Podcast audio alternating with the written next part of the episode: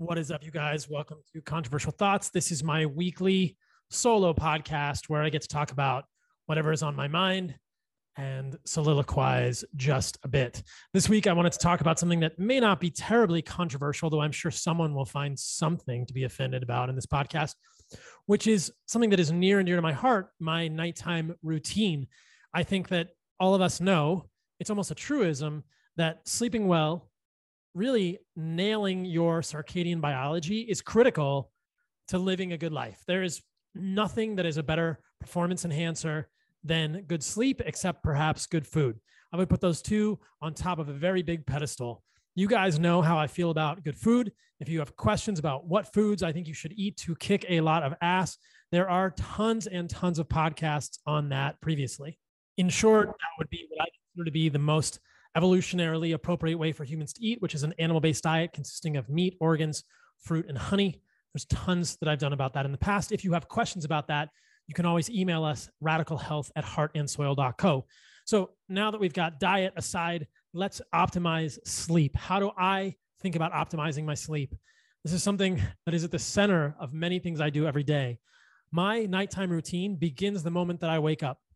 I wake up and I immediately go outside. I put my bare feet on the earth and I get into the sun with my eyes wide open, meaning that I don't look at the sun necessarily directly, but I'm in bright sunlight. I'm outside. Presumably it's daylight because the sun comes up pretty early here in Costa Rica, around 5:30 in the morning. And I take my contacts out. I wear contacts overnight that reshape the lens of my eye. Many of you had questions about this in the past. I did not get LASIK surgery. I opted for something called Ortho K contacts, which are rigid gas permeable lenses that I wear at night that shape the cornea. And then I take them out during the day. It allows me to have eyes with uh, pretty much 20/20 vision during the day with no contacts in my eyes. So I get up, put my bare feet on the earth. I look at the daylight and I do some light movement and then I go surf. So I'm immediately grounding and I'm in bright light first thing in the morning. That is critical.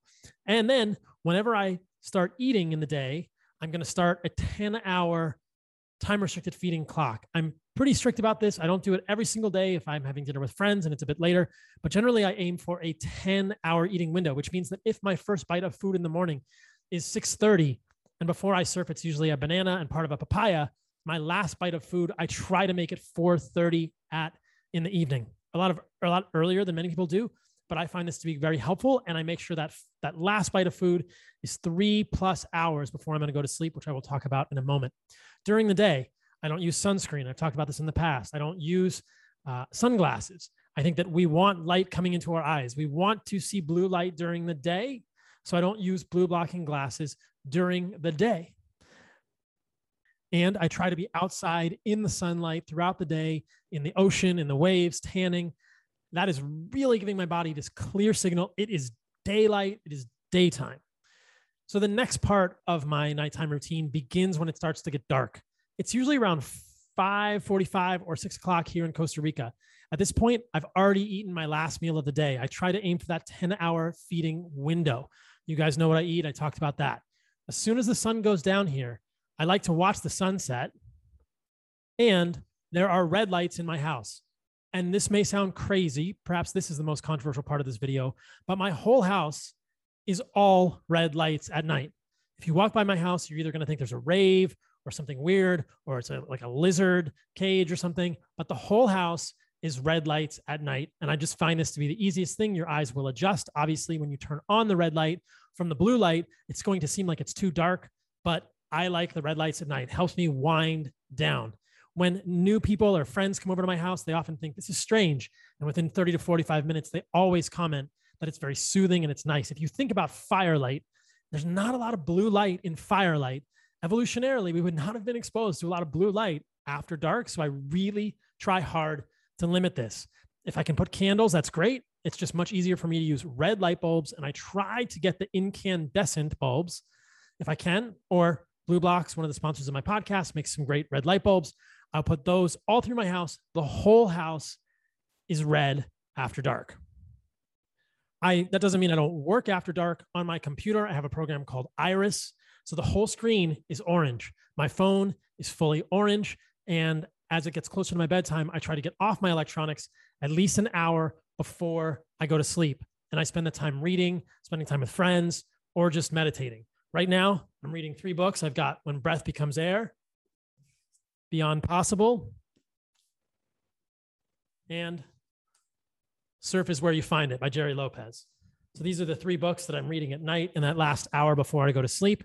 That's what's on my bedside table if you are curious. In terms of my actual sleeping environment, I try to get as much of a toxin free mattress as I can. I have a cooling pad on my bed. I like a very cool bed. I think that that helps me sleep more deeply. I do not like to wake up in the middle of the night hot and sweaty. So I put a cooling pad on my bed for sure. I sleep in a very dark room, as dark as I can get it.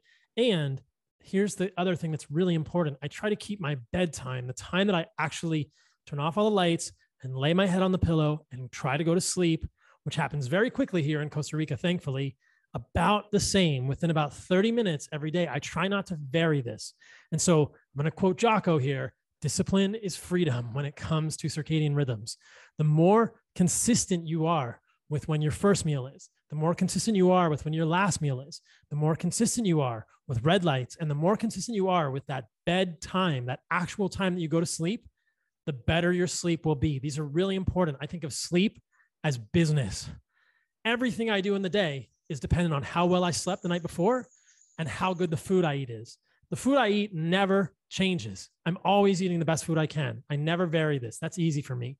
Sleep is harder, but I work very hard to optimize the sleep so that I can do good, quote, business as much as I can every single day, whether that's performing when I'm surfing, whether that's being creative in the work that I'm doing here, writing, producing content, working with the team at Heart and Soil. All of those things require me to be very sharp or as sharp as possible.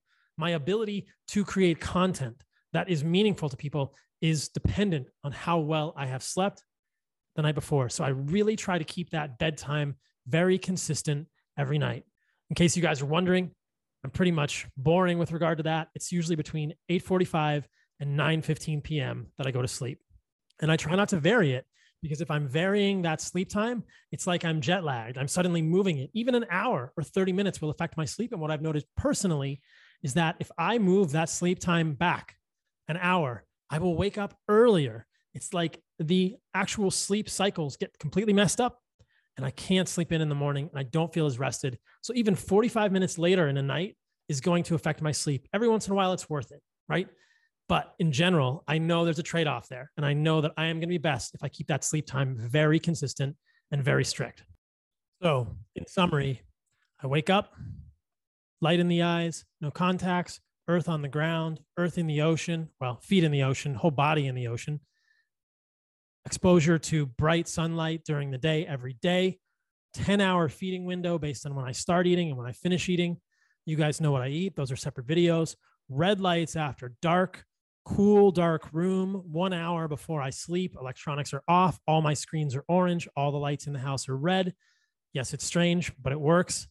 Go to sleep at about the same time every night, 8:45 to 9:15, and cool, dark room with a cooling pad on the bed and very dark, dark curtains as much as I can get. I don't want to be able to see my hand in front of my face when I am in the room before I go to sleep. So that is my nighttime routine. Let me know what you guys for no, do for your nighttime routine, what you find to be helpful. And if you incorporate any of these, let me know if they are helpful. I want to tell you guys about our skin, hair, and nail supplement at Heart and Soil. This is an amazing review. Check this one out. This is from Chelsea C. It's like I said, from Skin, Hair, and Nails. The title is This Actually Works, actually is in caps. I'm on my second bottle. I will definitely be ordering a, ordering a third. My nails were noticeably stronger and growing rapidly within a week. Within three to four weeks, I noticed a significant increase in my hair growth and lots of new baby hairs. My acne prone skin, skin, along with other skincare, has still has its moments, but has significantly improved. The only downside is I have to shave my legs more often. But as long as the hair on my head is growing just as fast, this doesn't really bother me. This is the best hair, skin, and nail supplement I've ever taken hands down. I will never not use it. I tell all of my friends and family about it. It's that damn good. The secret of our skin, hair, and nail supplement, maybe I shouldn't tell you, but I'll tell you anyway, is the trachea and scapula cartilage in the skin, hair, and nails. This is not just hoof and hide collagen. This is very high quality collagen from trachea and scapula, which has unique peptides and growth factors that have been studied by John Prudden to assist in wound healing. This is like university level collagen. So check out Skin, Hair, and Nails. Reclaim your birthright to radical health. Hopefully, this controversial thoughts is helpful for you guys. Stay radical. I'm out.